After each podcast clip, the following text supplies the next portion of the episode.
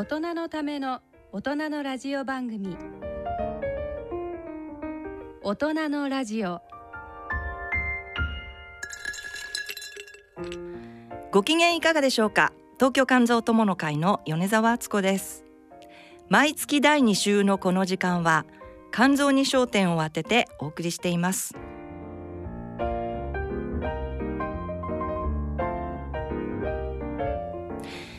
はいえっと2月に入りました。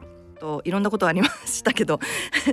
そうですね。えっとですねこれも手前味噌的な話を。じゃあちょっと。あのー、実はですね医学情報誌でえっと肝胆水という肝臓の肝に胆のの胆胆汁の胆膵臓の膵で肝胆水。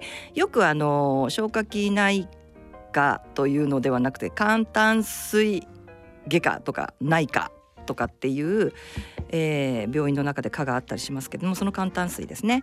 っていう、えー、肝胆水っていう医学の情報誌がありましてこれはあのー、私たちも時々目にしているものなんですけれども、えーと、結構これは歴史がありましてですね、えー、発行が昭和56年ですかね、えー、からずっと発行されているものなんですけれどもあの医学情報誌なので、まあ、あのドクターであったり研究者の先生たちが皆さんが論文を書かれたりという内容のものなんですけれども「えー、肝胆水」の2月号で、えー、多職種で肝胆水疾患の知識の拡散と浸透を図るという特集が組まれましてですねえー、今ある肝疾患コーディネーターはこの先どこに向かうのかという副題がついてますが、えー、というテーマで特集が組まれておりまして、えー、まあ簡単に言えば、えー、私が番組でも時々お話をしている肝炎医療コーディネーター。えー、肝炎医療コーディネーターさんについてさまざまな角度から、えー、分析調査がこれは掲載されてるという内容なんですね。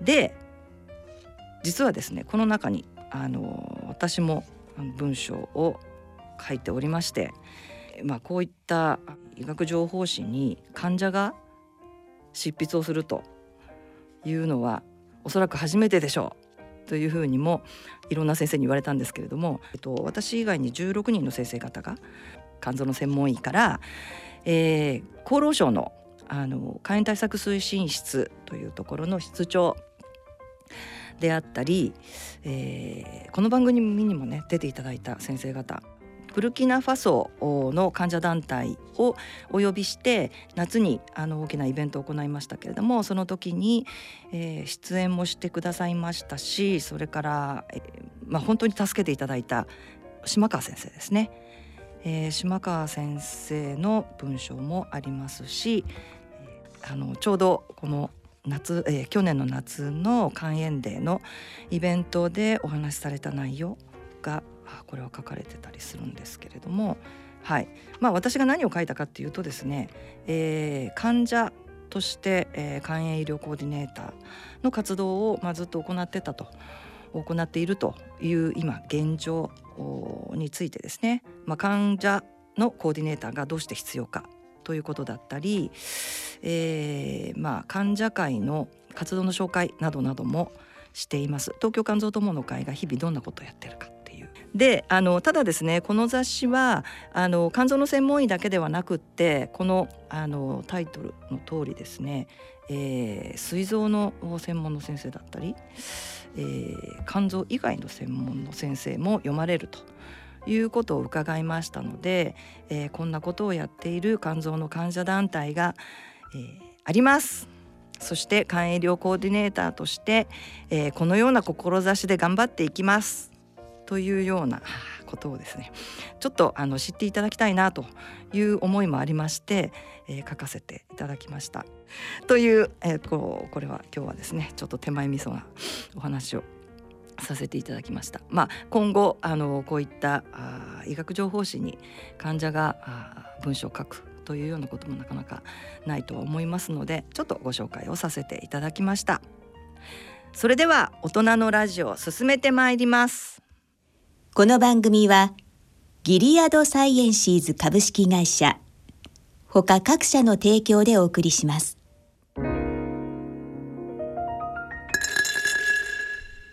C 型肝炎のない明日へ。自分は C 型肝炎だけど肝臓の検査値が安定しているから放っておいても大丈夫。そう思っていませんか？検査値が正常でも肝硬変肝臓がんへ進展する場合があります。今は飲み薬のみで治癒を目指せる時代。まずは専門のお医者さんに見てもらいましょう。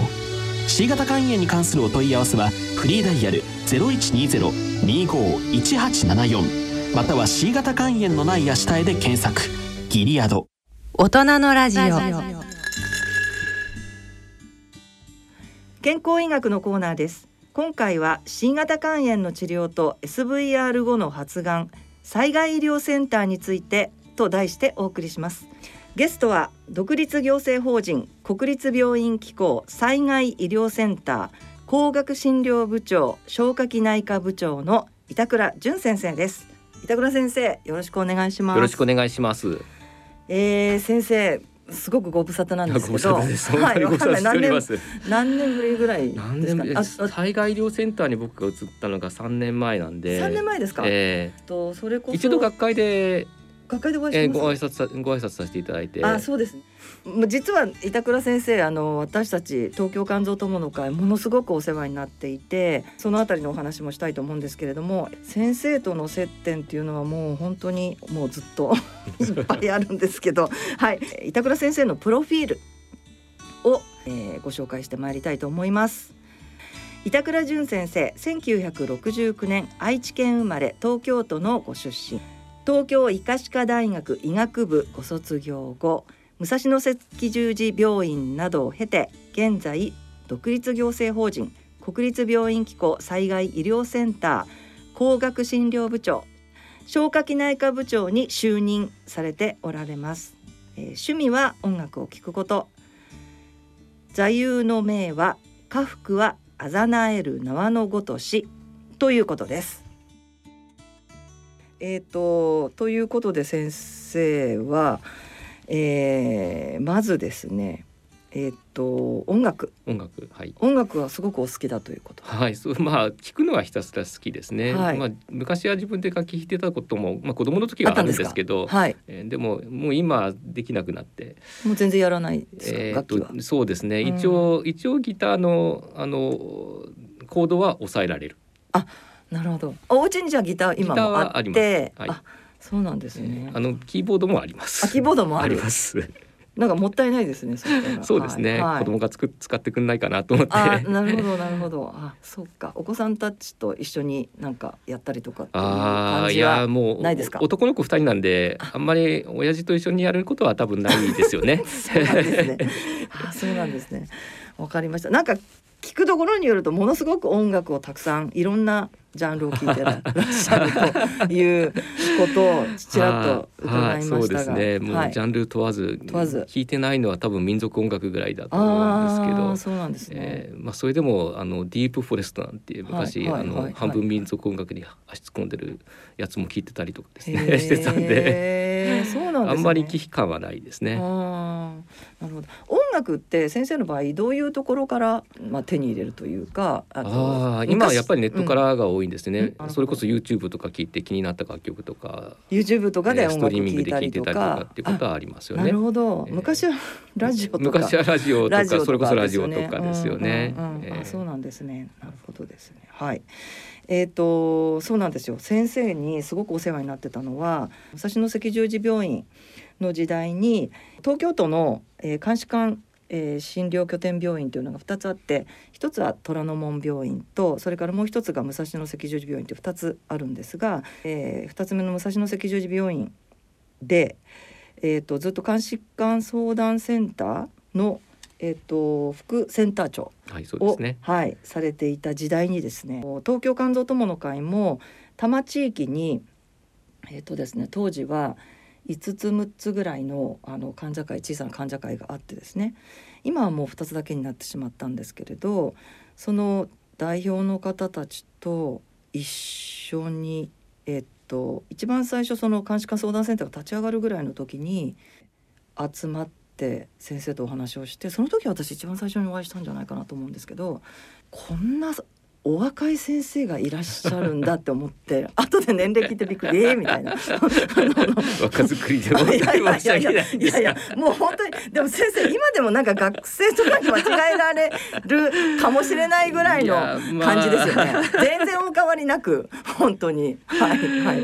なんかあれじゃないですか、まあ年齢詐欺はよく言われます。が なんかびっくりするぐらい本当にそうなんですよ。でびっくりしてえこんな若い先生がインターンみたいな先生がみたいな感じだったんですけどもすごくあの頑張っておられてっていうのは 私たちからいや 私が言うのもなんですけどあのもう本当に私たちにとって希望の星だったんですよあの先生が。だから赤十字を去られるっていうことを聞いてもう本当に残念でだったんですね。ということがありました。で3年前ですか？3年になりますかね？三年になりますね。はいはい移られてね。はい。ということで、えっ、と先生の、えーお医者さんになった、えーといううお話をちょっと伺いたいんですけれども、はいえっ、ともともとお医者さんにずっとちっちゃい時からなりたかったとか？と親は言うんですがちょっと僕がいつ医者になろうと思ったのか実はちょっと僕自分では分かって分かってないんですよね。はいはい。あのー多分それこそ愛知にいた自分にですね、はいはいえっと結構体弱かったんで、愛知には何年ぐらいいらっしゃったんですか？えっと10歳まで。あ10歳まで。えーはいはいえー。その時に結構何何度も何度もそれこそ近場のかかりつけの先生とかによく行って、はい。まあ行くたんびに飴玉もらって帰ってくるっていう ことをしてたんですけど、まあ、そういうその先生に影響されたのとあとはあの小学校1年生の時にはい。川崎病になって、えーその当時川崎病は本当に珍しい病気だったんですよ。そうですよね。でしかも小学校1年生になるなってからなるっていうのはそんなに多くなくて、ええ今でも、ええまあ、まあ本当に赤ん坊がなるはいような病気ですけど、まあ、それで愛知の矢事にあるはい日赤の方にはい。入院したことがあるんですけど、ね。えーその時の担当してくれた先生がやっぱりかなり優しくて、うんえー多分その2人に影響されたんじゃないかって親は言うんですけどもう覚えてないですね。ただそれこそ小学校の6年生の卒業文章のところに生涯,、生涯になりたい職業っていうところに医師って書きましたので、自分では分かんないけど多分医者になりたいって多分思ってたんだろうなと思うんですよね。なんでなりたいかっていうその動機みたいなのはなんとなくいあんまり覚えてないけど。いやもう本当に覚えてないですね。あうんの親が言うにはあの本当に小さい時は動物のお医者さんになりたいって言ってたらしいので獣獣医医さんの方だったんだろうと思うんですけど、なんかどっかから人間の医者っていうイメージになったんだと思うんですよねな。るほどそれでその小学校中学校まあ高校とはい。まあ本格的に医者になろうって本当に思ったのは大学浪人した時なんですけど。そうなんですえね。え浪人した時に本当に親にも聞かれましたけど自分でも本当に医者になるのかっていう思った時にあやっぱり医者になろうって思ったのはやっぱり最終的には、そうなんですね。えはい、えっ、とまあそういった感じでお医者さんになる。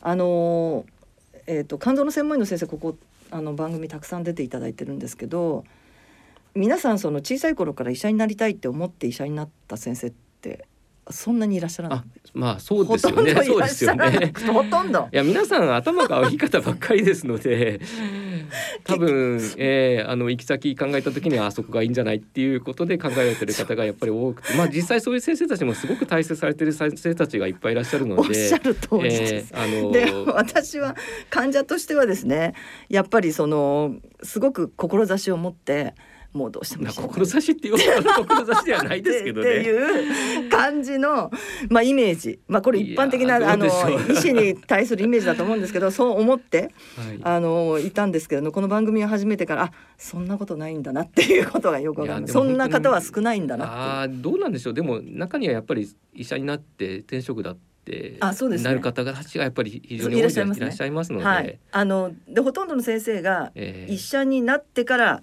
あの本当の意味の医者になるみたいな。うん。それは患者さんに 育てられるんだみたいなことをおっしゃる先生がすごく多くて、ね。はいはい。そうなんですよ。だからあそういうことなんだと思って。ね。はいはい。そうですね。あのまあでもいずれにしてもその臨床をやっていく上でねあのい板倉先生はもう本当に いや私は診察室で先生の診察を受けたことはないですけれどもずっと一緒に仕事をさせていただいていやもう本当に患者に話す感じだったりとか、えー患者の評判もそうなんですけど。どんな評判？いやいやいやすごいい評判いい。評判評判すごくいいんですよ。評判めちゃめちゃいい。だからあの結構私はあれですねえっ、と赤十字出られて、えー、今の病院に移られてからも紹介をしてます患者は。あそうですね。い。ただいてます、紹介いただいてますはい、ねはい。あのはい。パラパラではありますけれど。あそうですね。移ってからも何人かそうですね。ぱり来られてはいますね、うんうんそうですね。そうなんです評判の先生なんですよ。感動の専門医です。はい。えっ、とあとえー趣味ですけれどもさっきお話しいただきました。音楽たくさん聴きますよということで今日もリクエスト曲ちょっと楽しみですね、音楽は。でも本当言うと音楽もそうなんですけどほんもう一つはなんか本を本をひたすら読んでることが多いあ読読書が多いですね。今でも読まれます？読みますね。あそうですか、ええ。時間先生ありますか？時間は作るんですよ。いや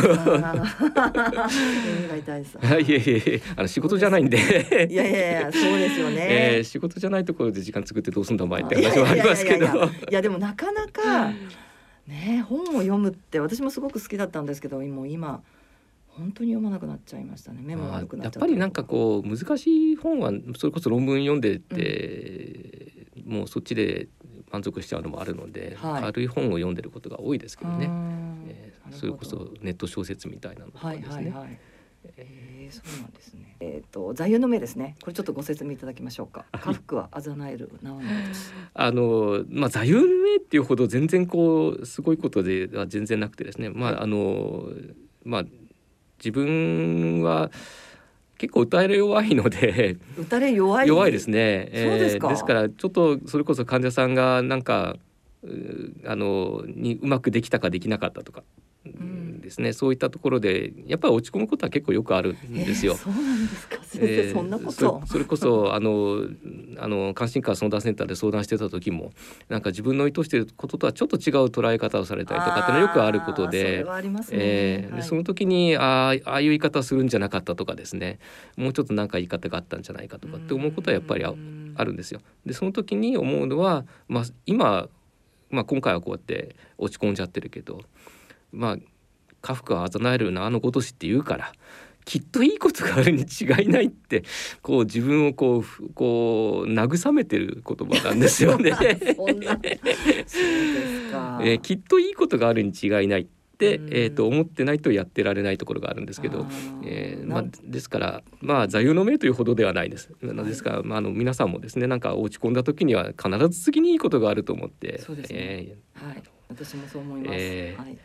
それからですね、えーまあ臨床ずっと長くやっておられましたので、あのたくさんの患者さん見ておられると思うんですけれども、お中でも忘れられない患者さんの思い出みたいなのはありますか？あーあのそれぞれの患者さんにやっぱりそれぞれの思い出がやっぱりあるんですけど、まあ、いくつかやっぱり思い起こしたって思うことはありますね。うんあの一番今でもあれが良かったのかどうか悩んでるっていう人はやっぱりいてうん。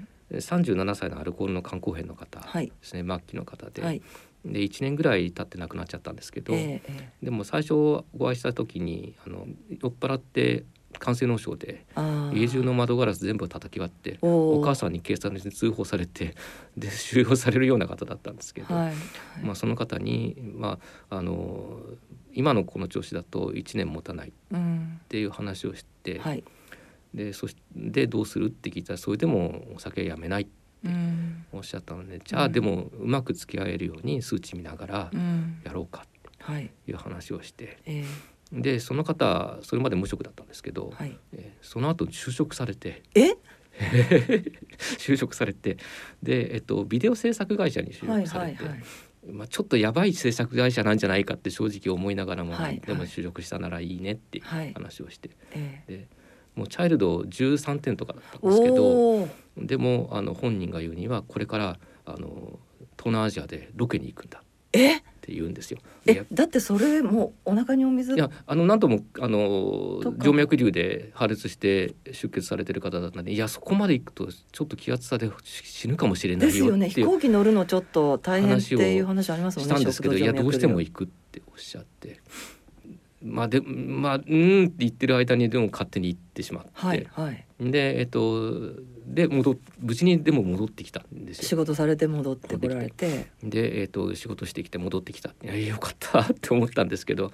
で、えっとお土産にこれ作ったビデオだから。ってはい。言って渡されたのが周富徳監修糖尿病に対する中華料理のえその監修ビデオだったんですよ。えー ちょっと怖いですよねいや全然あのいや本当に普通のそういうビデオなんですよ。それこそあの栄養相談の、はいはいえービデオだったんで、あちゃんとしたところに勤めてたんだって初めて思ったんですけど、まあ彼には悪いんですけど、ね。なるほどちょっとアンダーグラウンドな感じだ、えーなイメージだったんですね、えー最初ね。はい。えーそれ見てああよかったねって言ったらもうでももうそのビデオを持ってきて、はい彼が言うにはもうこれで全部やりたいことやりきったからって言うんですよ。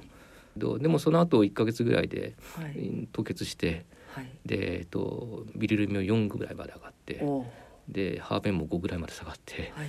で、えっと、本人に「これから胃カメラやるよ」って言ったら本人がもうあの「もういい」ってあおっしゃってで、えっと、その後1日持たずに亡くなったんですけど。ですけ。どまあでもまあしね就職してそうやって何らかの自分の満足できる成果を得られてっていうのは良かったんだと思うんですがでも本当になんかこう最後の最後までサポートを本当にできたのかよくわからない。まあですねでも、で最後その胃カメラやらなかったのもいいのかどうかわからないし。えっ、と胃カメラとの食道静脈瘤静の治療をするってことですよね。ええそうですねうん。ですからまあいまだにあれが本当に自分として最善の手だったかどうかっていうのはいまだにわからないですうね。ん。まあでもその様子を聞いてるとご本人はもう覚悟はしてご本人は多分覚悟してことですよね。ええ。うん。それでまあ。え、え。ただそれをうん少しでももうちょっといい状態にうん。保てたんじゃないかってやっぱり思うところもありますしそのお酒を止めなかったのが本当に良かったのか悪かったのか僕にも今でもわからないお酒は結局続けて。続けてらっしゃいます。でもその状態だとうえ。えちの会員さんとかもそうなんですけどもう四六時中飲んでるような状況じゃないですか。そんなことないですか？そうですね。あの一応僕とそういうその本当に予後の話をされたのは実は初めてだったらしくって。でその時にああそうなんだって本人の中ではなんか納得いかったらしくって、はい。えっと、お酒の量は若干減りましたけどね。うーん。なるほど。本当にあれが本当に自分の対応が良かったのかどうか本当に今でも悩みますね。うーん難しい。難しいところですよね。多ただ。分結論はなんか正解は多分ないんだと思うんですよね。でその中で模索してって、うん。まあまあ自分の対応が良かったこともあり悪かったことも多々ありますけど、うん。うん。未だにちょっと結論が自分の中でついてないのは、ううんん彼ともうあと23人ぐらいですかね。うんえなるほど。うーん。まあ今の方のお話を聞いているとそうですね、まあ、先生のところにいらした時ももう本当にかなり肝硬変が進んだ、まあ、肥大症と肝硬変の、もうもう本当にどうしてこんな風になるまでっていうようなおそらく そういう状態で来られてるっていうのはまあよくわかるそうですし、けどそれってでも言っても意味がないことじゃないですか、うん。言われた方もどうしようもないですし。まあでもそういうふうに言われたって感じはすごくたくさんおられるので患言って者さんは。も自分じゃあその人に対してそれまでの間に自分た自分が何かできたわけではないですし、まあそうですね。誰がどう責任取るという話ではやっぱりない話ですからね。そうですね。まあ、あの健康診断やらなかったとかいろんな方はやっぱりいらっしゃいますけど、うんうんそ。まあ、その時その時に仕事が忙しかったいろんなことがあって、うんそういうことになってらっしゃるんでしょうかうら、んまあそこはあえてもうもう終わったことは終わったこととして今更元に戻りませんしね。まあそうですね。えーそれよりも今この状態からどうしようかって話が僕自身は重要かなって思ってそうですね日常やってますねおっ。しゃる通りです。でもそういうふうにやっぱり先生が思うそういうふうにもっと早く来ればよかったのにねっていう思う気持ちもわかりますけどね。まあうんまあ思わないわけではないんですけどそうですよね。いやだってもうもうね そうですよね。だからまあそうなんだけどまあでも仕方がないよねってこともある、ええもうそれはもう患者自身はよくよく分かってるかと思います。はい。そうですか。はい。えっ、とアルコールの方ということですが、まあアルコールの方今増えてうちの会員さんでも結構増えて。はいそうですね今だいぶ C 型肝炎がそれこそ今日の代の C 型肝炎はだいぶ抑えられてきてますので、はいはいアルコールがそうですね増えてますね脂肪肝とアルコールが今本当に増えてますよね。はい。大人のラジオはい。えー、それではですね、えー先生が所属されている、えー災害医療センターですね。はいえー、と災害医療センターという病院について、えー伺いたいんですけれどもあのこの病院そのものってのは、まあ、この名前のように災害時に、えー、どういった役割をお、はい。持ってる病院なのはい。かというのをちょっと教えていただきたいんですけど、と、災害医療センターって名前がついている病院日本に 2, 2つあ2病院があるんですけれども、ね。はい、えー一つは神戸の方にはい。一箇所。あとは、はい。あのうちの病院はい。2箇所なんですね。はいで基本的に西側で起こった災害に関しては神戸が対応して、はい。で東側が起こった災東側で起こった災害についてはうちの病院が対応するあという形になってるんですよ。はいはい。で、えっと、ただ災害時だけじゃないので、うん普段は、災害起こってないことの方が多いですから、はい。普段は普通の病院としてさ、えー機能して、はい。ええーそれこそ地域の、まあ、中核ではない中核病院の一つとして、ええあの機能してで災害が起こった時にはその災害に対応できるようなうん。体制を作るはい。ということの病院なんですよね。ええ。でそれこそ東京直下型の地震が起こった時には、はい。行政もうちの病院のすぐそばに引っ越してきて、ええ。ですぐそばにあの自衛隊の基地があるので、はいあります。えーその自衛隊の基地とあの連携して、ええ。えー、と災害時の救援に当たる。でうちの病院も持たない地震が起こった時にはとにかくみんなで逃げるっていうことになるんですけどあのそういうある程度まあ立川近辺は地盤もしっかりしてますので、ええそうですよね、はい。なので、えっとまあ、そういう地震災害が起こった時に、えっと、指揮を取っていくという病院になりますね。なるほど。今まで災害医療センターって割と新しいじゃないですか。はい、えっと、立神戸の川大震災が起こってから作られた病院ですので、そうなんですね、えー、1995年。95年。95年ですね。ね築そっかそっか35年ぐらいになりますか。なるほど、えーやっぱりそういう病院が必要なんじゃないかということそうでですね。できたんですかね。そうですね。うんすごく新しい病院で実を言うとあの私この病院の前をよく通ることが あるもんですからものすごく大きくて立派な病院で敷地も広いし、まあ、もともとあった2つの病院統合されてできてる病院ですので、まあ、それなりに大きい病院ですね。うん、大きい病院ですよね。うあのんうちの特色はそれこそ災害時にどうするかっていうのが、まあ、そこが、はいあの特色なんで、ええ。年に2回あの災害訓練を、うえんー病院挙げてやっているのが特色ですね。じゃあ皆さんのそのあれですねいろいろなあの、まあ、ふ日々のお仕事のほかに、はいはい。まあ、皆さん役割がちゃんとあって、はい何か起きた時何に、か起きた時にはそうですね。はい、出動するっていうような、ははそのための備蓄ベッドが800床ぐらい。じゃあそれは通常は使わない通常で、使わないで倉庫に入ってます。800床はい、へえなるほど。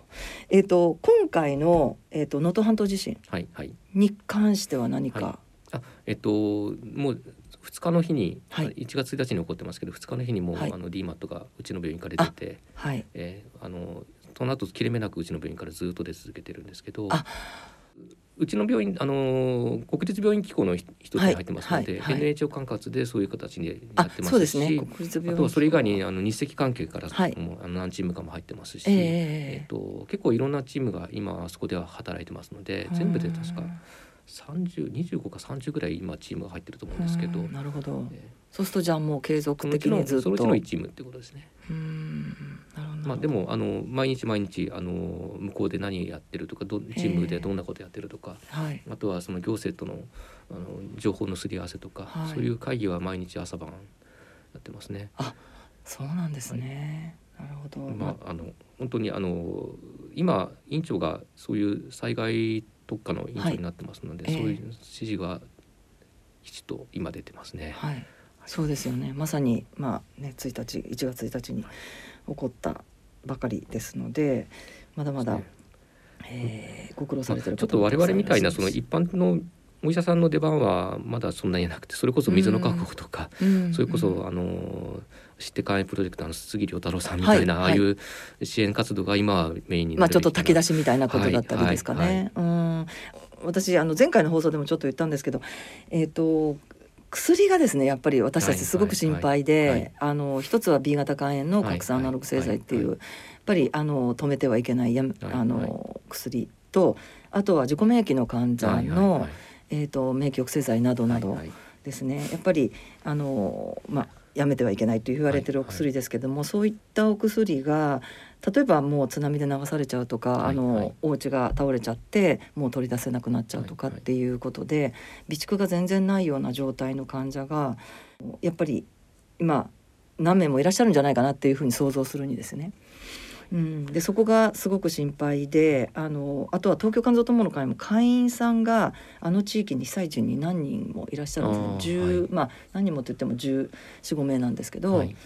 でそういう方たちがどうだっていうところでちょっと連絡を取ったりとか、まあ連絡取れない方もいらっしちょっとゃるんですけど。今回についてもあの確か肝臓学会からもそういう、はい。えー話が出て、ええ。えっとどう郵送するとかそういう話になってると思うんですね。はい。あの前回のあの東日本大震災の時にも、ええそれこそ確か1か月以内にはい。えーそういった薬の搬入に関しては、はい。えっと肝臓学会学会が主流になって、ええ。温度を取って確か初あのそうなんですよ。なんかヘリコプターで拡散なるを持ってっていただいたっていう話を後から伺ってそうなのでええ。うんそこはそういうう時の対応をどうするかっていうのはある程度マニュアル化されて決まってあきてるとそうなん思いますね。ですね。あじゃあそんなにあの個人個人で心配することはいやでもないかもしれないですね。そ。の届くところに行かないともらえないので、で患者がどこにいるかっていうのが分かりませんのでね、あの被災されれててバラバラになっちゃったりとか、ええ。病院にね行けない状態とか、えうん、なるほどなるほど。そうなんですね。まあ連絡がついた患者は。えー、と免疫抑制剤あと2週間あるから大丈夫っていうことをあーはい。1月の3日におっしゃってたり、それその後もあのなんとか病院にたどり着けたみたいなことだったりして、ちょっと。僕の患者さんも何人かあのそれこそ今回の震災もそうですけど、ええ。あの何かあった時のためにうん。何何週間かあの備蓄を持っておくとかっていうことをされてるお患者さんは結構やっぱりいらっしゃいますね。そうですよね。それはでも正しいですね。そうですね。えーそれこそ震災に遭わなくても風邪ひいて取りに行けないとか、そうですよね。えーいろんなことがあり得るのでうん手持ちがあるのはないにないよりはずっといいとか。そうですね。やっぱりそういったお薬を服用されてる方っていうのはまあ日日頃からはい、はいそういったあ備蓄などにえー注意を払っているということかもしれないですね。はい。えっ、とそれで先生のですね、えっ、とまあ工学診療部長っていうことなんですけど、この工学っていうのが耳で聞くと工学って えっとどういう字っていう感じ なんですけど、えっと光学ぶって書いて工学はいえー診療ということなんですが、はいこれ私自身も高額診療とか高額医療ってあんまり聞き慣れなくって、えーラジオ聞いてる方もちょっとな何？って思ってらっしゃる方がおられると思うんですけれどもこれは、えー、と具体的に言うとどういう？具体的に言うと、はい。あの内視鏡ですね。内視鏡。えあの、上胃カメラみたいな上部の内視鏡とか、はい。はい。あと大腸カメラみたいなやつですね。あとはあのもう一つは気管支鏡も入ってくるので、気管支。えですので、消化器だけではなくて、はい。あの呼吸器。はい。あとはそれを使ったあの救命救急とかもたまにやっぱりそれあの送還とかするときに使ってますのでそうかんですね、ええ。はい。そういったあの光でええ。中を見るっていう診療ですね。なる。ほどえーいっぱいつやってるのがどうしても消化器が多いので、ええええええ。あの僕が兼任させていただいてるんですけれども、あそうなんですね、はい、あ工学診療部長とはい。消化器内科部長、はい。あ兼任してるということ。えー、え気管。気管支、気管支。えー肺の方にですね。えっと人間の体って基本的にはドーナツと同じで、はい。穴開きのドーナツはい。思いとわけ思い浮かべていただくといいんですけど、す外側は皮膚はい。ですよね。はい。その内側の穴が開いてるところが消化管なんですよ。はだからあの口からお尻までずーっと穴が伝わっているんですよね。あドーナツの穴ですか？そうなんですよ。だからそこにカメラを当てる角度によって内側が見えたり外側が見えたり、はい。っていうことでしかないので、はい。えーですからそこに痛みを感じるかって言われると別に中を突っ切って入ってるわけでは 全然ないですのそうかで痛みはないんですよ。確かにカ。メラ飲んでも痛くはない。苦しいけど苦しいけど痛くはない。確かに。はい。あそうなんですねちょっとああの苦しいのは確かにあの苦しいのは苦しい。えーあのたまに水あの気管支に入れると水で洗ったりすることがあるのでそういう時ほいほいやっぱりなりますけどね。なるほど。えそうかそうか。苦しいけど痛くはないですはい。わかりました。ちょっとっていうとどっちかというとあの胃カメラの方が喉で飲み込む方が常に閉まってるところを無理やり入っていくので苦しいは苦しいですね。はい。えー気管支の方はもうちょっと細いカメラで、はい。えー入っていくあでしかも、ね。ーいつもいつも開いてるところなので、ええええ。えーあの声が脱声帯っていうところを超えてしまえば別に苦しくはない。はですね。あそうなんですね。えーはい。先生はそちらの方も今 あのたくさんやっておられるというそうですね。えー。はい、はい、ということでですね今日のテーマでもあります、えー、C 型肝炎の治療と SVR 後の発がんについてというテーマで今日はですね、えーお話しいただきたいと思ってます。実はあの私たちのまああの会員さんでもあるんですけれどもあのここのところですね電話でお話をしていて80過ぎてた方だったり、まあ、割と高齢の方ですねがあ、まあ、専門医に行かれてない方っていうのも何名かおられるんですけれどあのまあ年齢高くなって80過ぎてたら別に治療しなくてもウイルスがいてもいなくてもまあ、がんになる確率は変わんないとかどうせがんになるとかだから治療しないっていう声をちょっとそこここであの見聞きするものですからいやいやそれはまずいなっていうことで、えーまあ、ここでですねあの、まあ、改めて今現在の C 型肝炎の治療がどんな治療でそれから、まあ、ウイルス排除した後のその発がんについてもちょっとおあのお話しいただきたいと思って、えー板倉先生にお越しいただきました。はい。えー、とまずですね現在の治療ですね。どんな治療かということでご説明をいただきたいんですけれども、えっと、現在 C 型肝炎の治療はあの昔のインターフェロンでは全然なくなってしまう、もうほインターフェロンは使わない時代になってますね、で飲み薬だけで、えっと、しかも2ヶ月ないし3ヶ月長くても半年飲んではい。で、えっと、ウイルスの排除率が99%ですからあの今 C 型肝炎はどっちかっていうと治る病気に治る病気ですなっていね。ますね。はい。治療にあたってのその昔ほどの悲壮感っていうんですかね。あれはないですね。ね。お医者さんの方も気楽に進められる治療にやっぱりなってますね。先生もインターフェロン治療とかできないでしょう。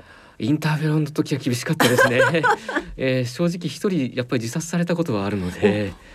えーですのであの人もちょっとやらなきゃよかったってみんながやっぱり思ってしまう治療だったんですけど、あのーまあでもそれでも治る人もやっぱりいたので。いや治る人はいっぱいいたと思います。私もえーですそうですけど。のであのーやらないって選択肢はそれでもなかったんじゃないかと今でも思ってはいますけど、はいまあでも、うんちょっと一時期やっぱり厳しい時代があそう。ですね。あの患者私自身もまあ一年半あの七十二週ですけどあの主治医のところに毎週毎週通ってはい注射を打つんですがやっぱり先生が大変そうっていうのがすごくもう見て取れて。医。者よりもやっぱりいやもちろん。もちろん患者が患者大変なんですけど。よく頑張ったと思うんですよそうですね。えー毎回毎回行くたびに、えーあそこが痛いのここがどうしたっていうことを、もう本当にもうダメなんですっていうようなことを先生に訴えるっていうのがあるので、先生もかなり落ち込むだろうなっていうふうに今思うとですよ。思います。だからそんな患者をねあの、えー患者はあの私自身だけなわけですけども一、人だけででも先生ほらそういう患者さんをすっごくたくさん見てるって、まあ、あの当時はもうインターフェロン治療だらけだったので。逆にあのそういう人たちをどうこう気分を持ち上げて返すかっていうのはやっぱり考えてましたけどね。さすがですね、えーやっぱ先生にインターフェロン治療やっていただいた患者さんは まあまああの気持ちが上がってよかったのかもしれないですね。そうですね。まあ、でも本当に今は、あ、のそれこそもう今は若手の人たちはそういう時代は全然経験してなない人たちばっかりになってきました。ですのでうんあの C 型肝炎治療すればみたいな感じの軽い感じになってきてますけど、うんあの本当に今の治療は随分楽ですね。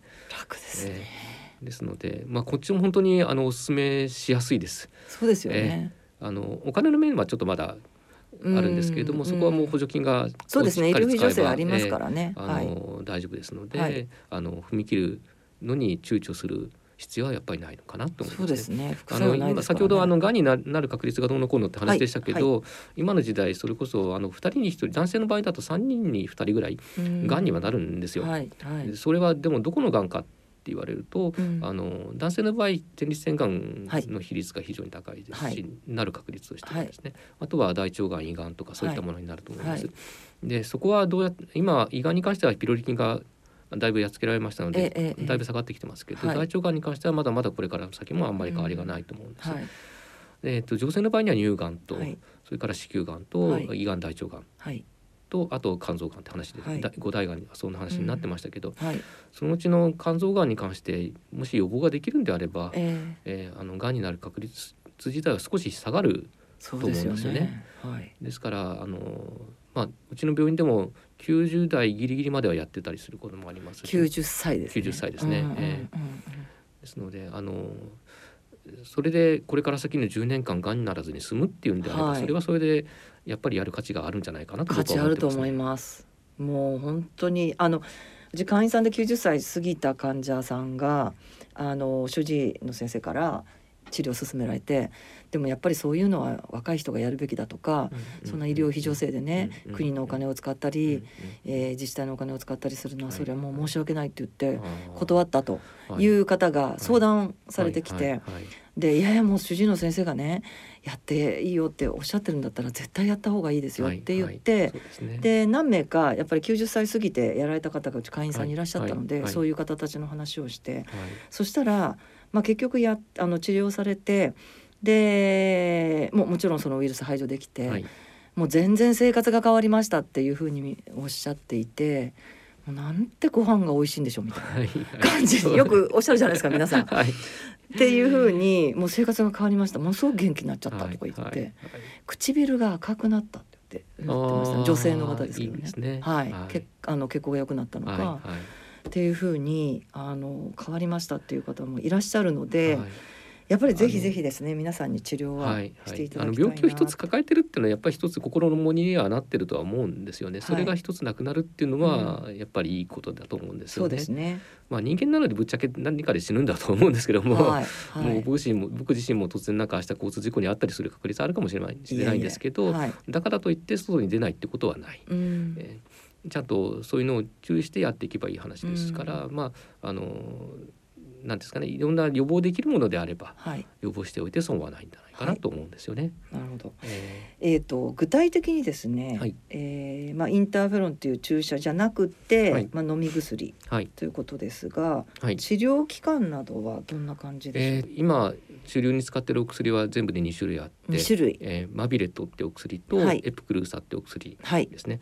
でそのお薬マビレットの方はえっとあ2ヶ月から3ヶ月です。2ヶ月から8週間3ヶ月ですね。8週間から12週間これは、えですねー、と状態によって違うんですね。そうですね。はい、肝硬変の方とか、あとは治りにくいタイプの C 型肝炎の方は、あの3ヶ月必要だったりすることがありますけど、はい。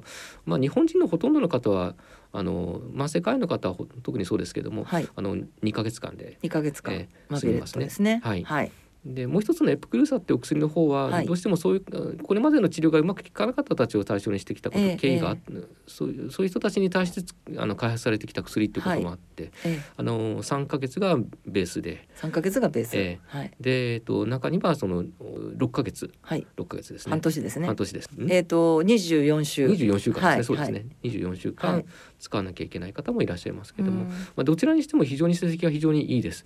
今99%はい。治療率がありますので、えどちらを選ぶっていうのは、まあ、それぞれあの自分の体のーた、あうんの状態。状態ですね。状態ですね、はい。それからあとウイルスのタイプとか、えーあとはあの手に入りにくさとかにあの安さとかそういったものも若干あるかもしれませんけれどもあそうですか。えはい。あのどちらを選んでいただいても全然問題ないと思います。うん。なるほど。まあそんなに両方とも難しいあの手に入れるのに難しいとか使いにくいとかっていう薬ではなくて比較的どこの、そうですね。はい病院でも、はい。はい。えー処方していただけるようなお薬だということですね。で今の段階でその飲み薬、えー、と2つの種類のおマビレットとエプクルサっていうお薬あるとおっしゃったんですけども、えー治療できないあというはい。患者さんはいらっしゃいますか、はい、えー去年あの日本肝臓学会のはい。ガイドラインが改定されてるんですけれども、慢性肝炎に関しては、えっと、今のところ治療しないっていうことはないうんですね。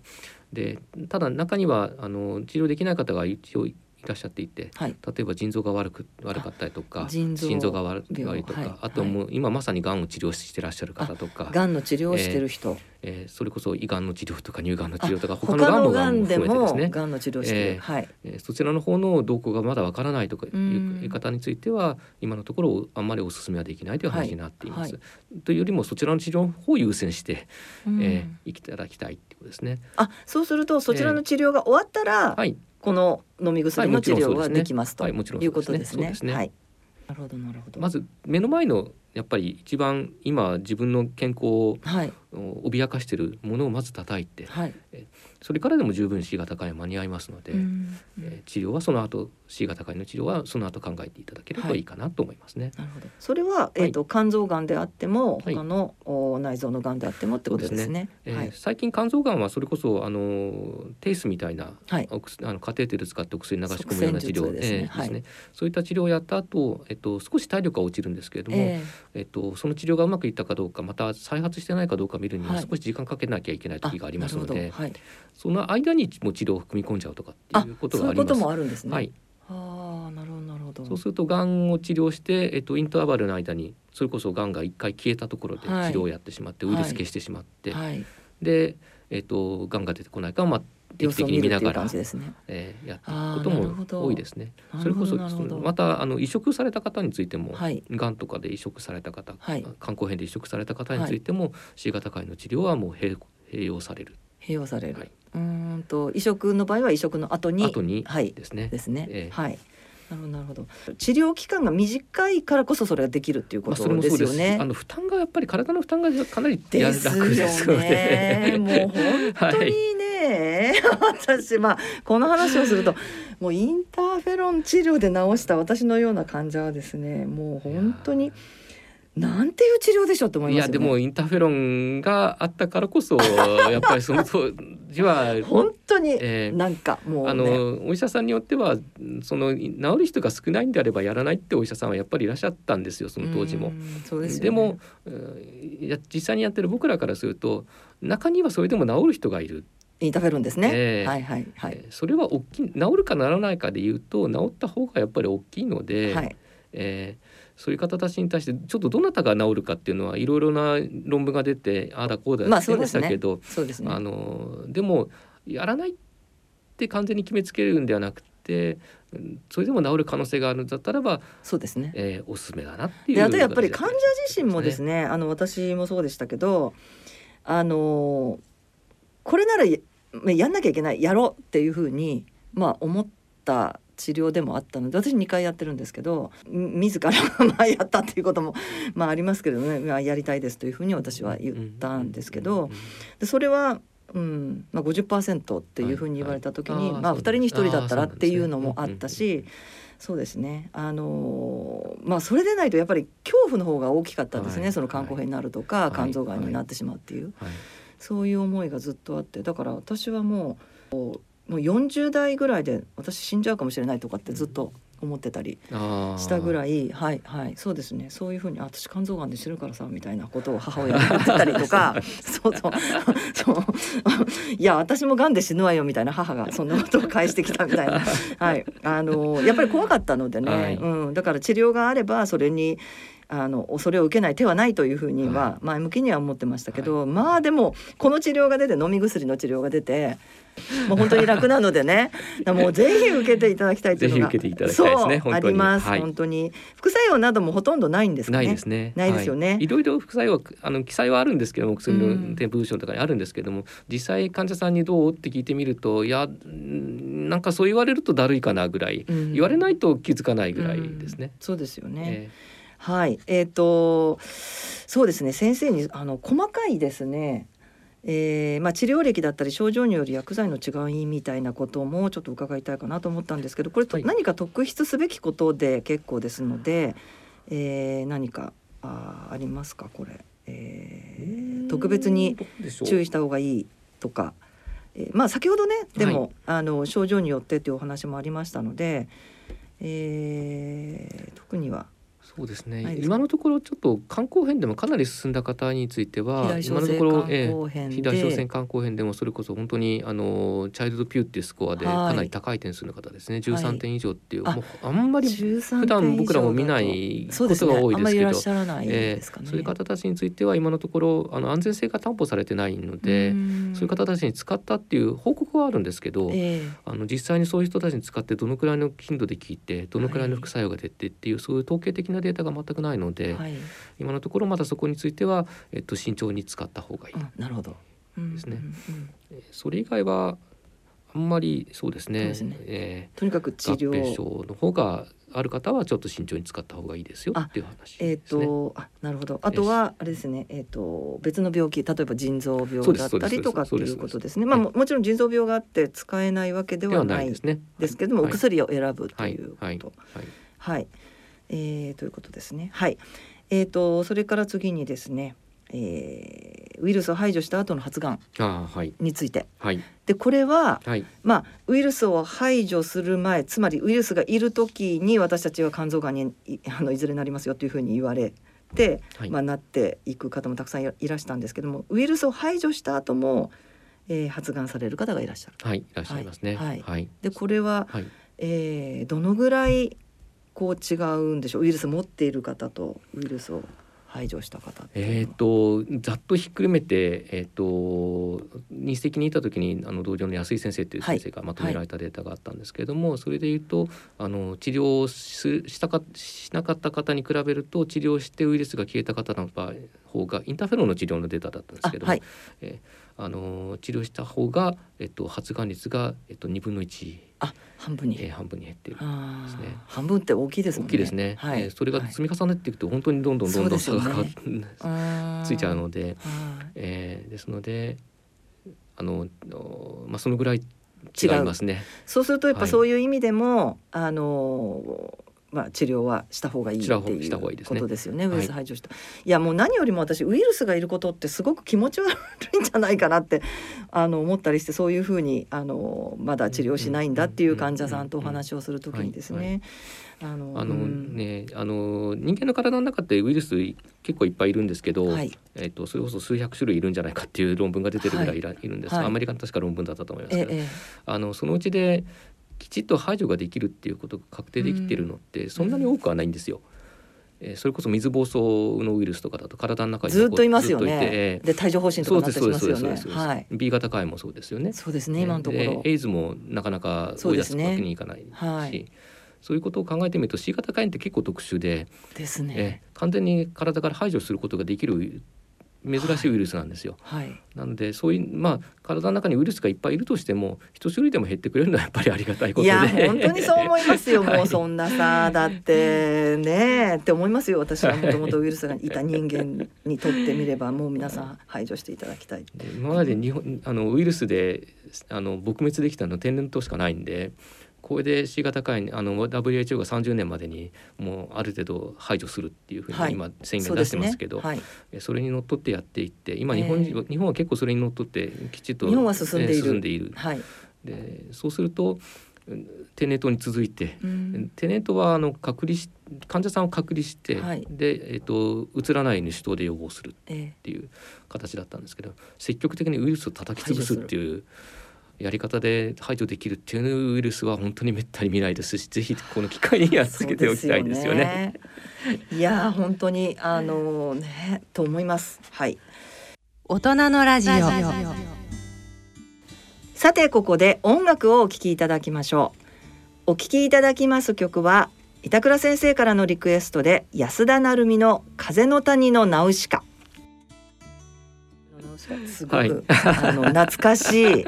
先生すごく音楽お好きだということではいはい、PC に8000曲も入ってるっていうのを先ほどちょっと伺いましたが、はい、えー、この曲は何か思い出が、い。やあのすごくいっぱいありすぎてどの曲っていうのが実は思いつかなかったんですけど、はい、あの実はあのこの曲の思い出は何かっていうとですねあの生まれて初めてあの買ったカセットテープのですね、はいカセットテープ 懐かしいです。すねあの主題歌ですね、でカセットテープも歌が入ってる実はカセットテープではなくて、はいはい。一番最初に買ったカセットテープっていうのは実は「風の谷のナウシカ」のドラマカセットだったんですね。はで中でそのですからカセットの中にセリフが入っててそのセリフを、まあ、その当時あのまだ高校生だったんで、あの自分でテレビつけると親に怒られますので、はい。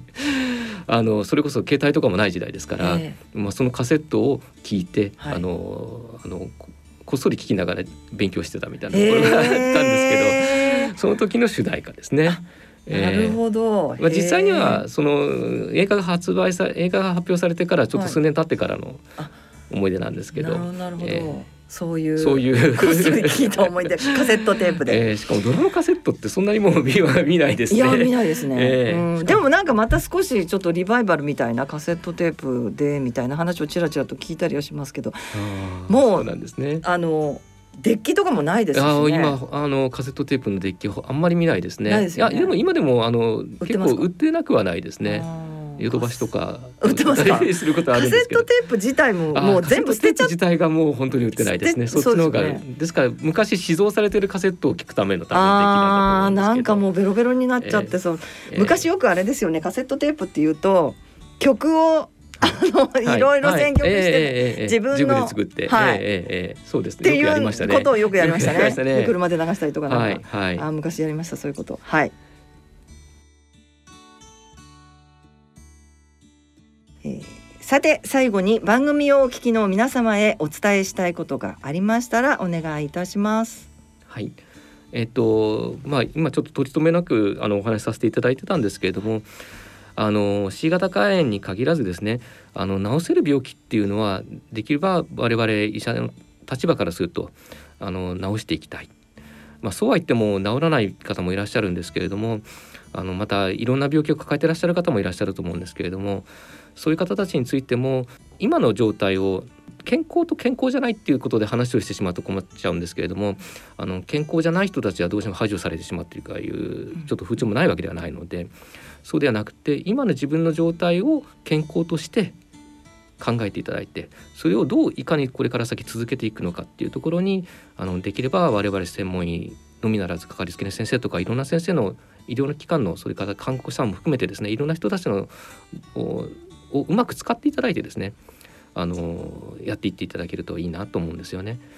それが最終的に自分にとって長生きする秘訣だったりとかあとはあの周りの人たちにその幸せを分けてあげる秘訣だったりとかってするんじゃないかなと僕は思っているので是非我々医療者をですねうまく使っていただきたいそれが僕の普段考えているぜひ伝えたいことですね。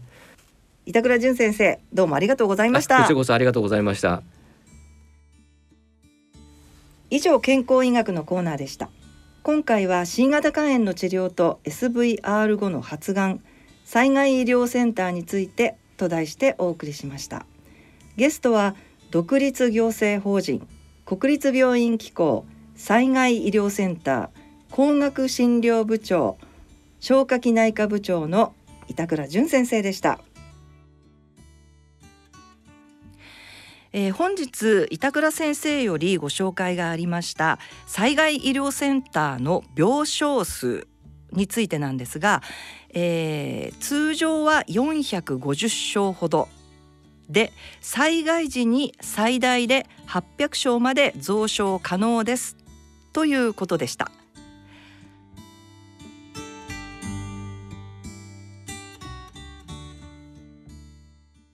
大人のラジオさてここからは映画のコーナーです。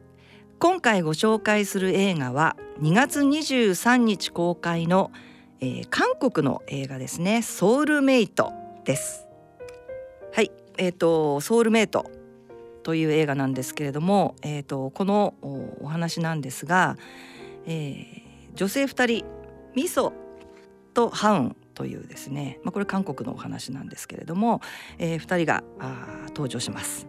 えー女性2人の物語なんですけども、えーこのみそちゃんとハウンちゃんは小学生時代からの大親友で、えーいつもずっと一緒だったんですね。で2人とも絵を描くのが大好きで、まあ、小さい頃からよく絵を描いて遊んだりしてたんです。でみそちゃんの方は、まあ、やりたいこと何でもやってしまう女の子、まあ、自由な、えー女の子ですね物事にとらわれない性格でハウンちゃんの方は、まあ、そんなみそちゃんが大好きだったんですけれども、うん、まあいろんなことをこう自分の環境だったり家族だったりっていうことを考えて行動するっていうような、まあ、そんな性格、えーだったんですけども2人とも、あのーまあ、お互いに大好きで大切な存在だったんですね。で高校生になってハウンちゃんにジヌという彼ができるんです。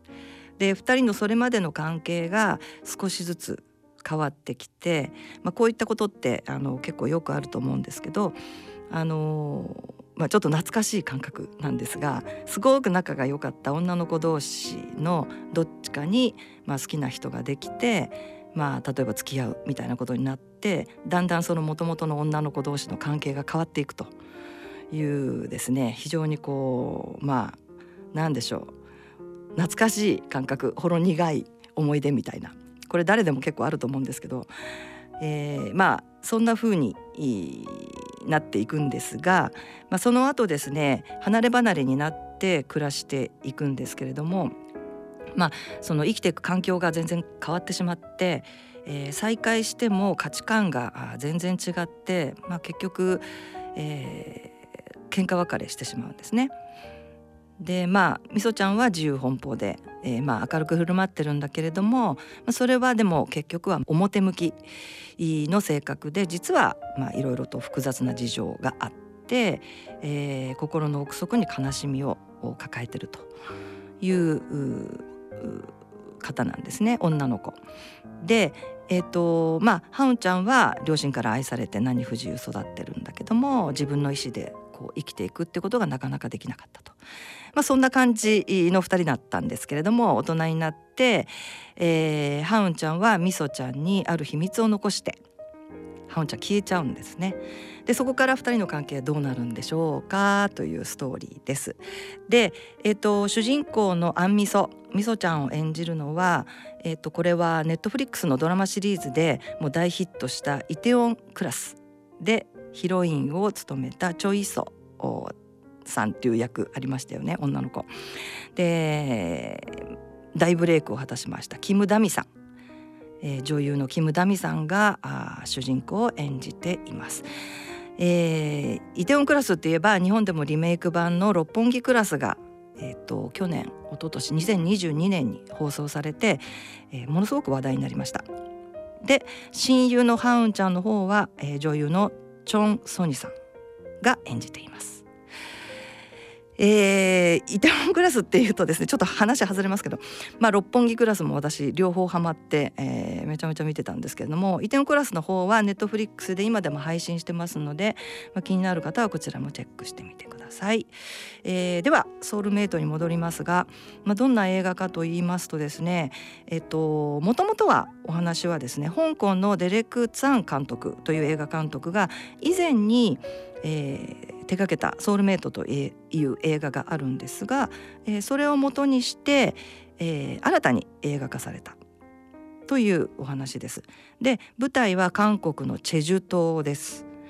はい、あのチェジュ島っていうともうあのリゾート地として日本でもすごく有名ですけども日本から行くこともできると思うんですけれども、えー、とてもあの景色が美しくって、えー、そういったそのチェジュ島の美しさ景色などもあのこれは見ものなんですが、えー、なんだか小さい頃のねとても仲が良かった友達との友情みたいなものも思い出させるようなちょっとあったかいようで悲しくてちょっと甘酸っぱいみたいな、まあ、そんなあ映画です。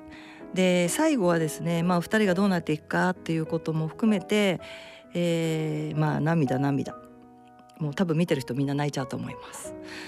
はい、という感じで、えー、終わるんですけれども見終わった後に、えー、心がちょっと晴れ晴れとするようなすっきりするような感じになります。えー、ぜひ、えーまあ、美しい景色とそれからこの2人の繊細な表情ですね、えー、大きなスクリーンでまた見たいというふうに思わせてくれた映画でしたので皆さんも、えー、劇場に行っていただきたいなというふうに思います。はい、えー、以上2月23日労働省となりますソウルメイトをご紹介いたしました。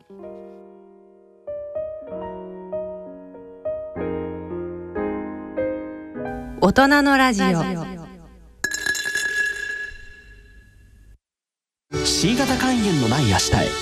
自分は C 型肝炎だけど肝臓の検査値が安定しているから放っておいても大丈夫。そう思っていませんか？検査値が正常でも肝硬変肝臓がんへ進展する場合があります。今は飲み薬のみで治癒を目指せる時代。まずは専門のお医者さんに見てもらいましょう。C 型肝炎に関するお問い合わせはフリーダイヤル0120-25-1874または C 型肝炎のない明日へで検索。ギリアド。人生100年時代。100年の人生をどのように生きていますか？大きくなったらケーキ屋さんになりたい。結婚しても今の仕事が好きだから続けたい。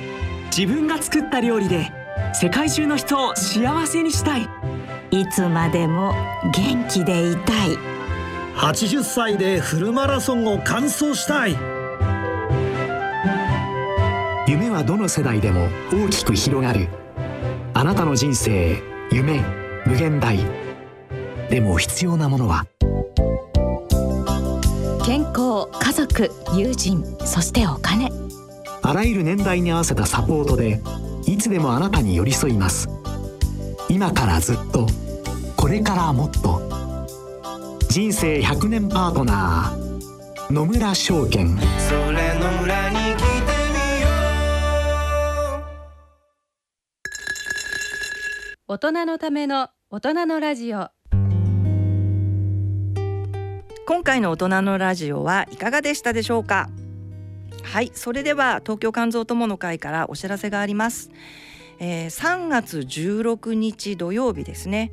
14時から16時2時から4時まで自己免疫性肝疾患を学ぶというタイトルで、えー、帝京大学医学部附属病院の田中敦先生にお越しいただきまして、えー、講演会を行います、えー、場所は東京都健康プラザハイジアというところで、えー、ここの4階の研修室 A という場所になります。えっとどこにあるかっていうとですねこれ歌舞伎町なんですね。えっとですねこれ歌舞伎町なんですっていうと皆さんえちょっとなんか怖いんですけどっていう風に、えー、おっしゃる方もいらっしゃるんですがあのそんなに奥の方に入るわけではなくてあの都立大久保病院という大きな病院があるんですがその大久保病院の隣の建物になります。えー、ここよくあの私たちえー、東京都の施設なので、えー、よくここであのイベントを以前やっておりました。で久しぶりの対面の講演会になりますのでぜひぜひいらしていただきたいと思います。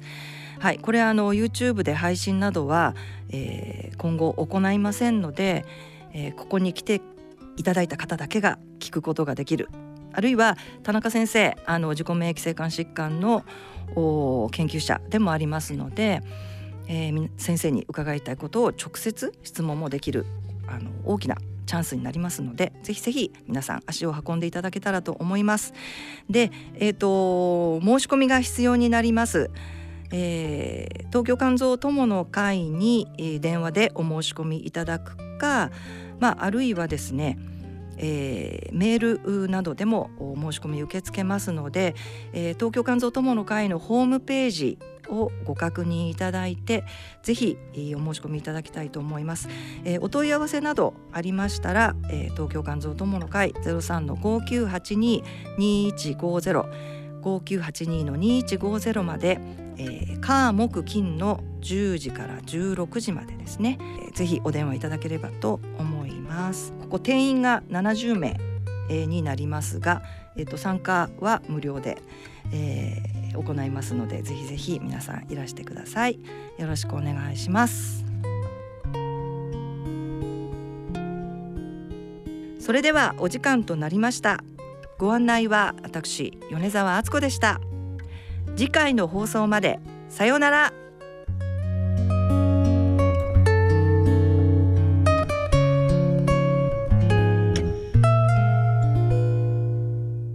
この番組はギリアドサイエンシーズ株式会社ほか各社の提供でお送りしました。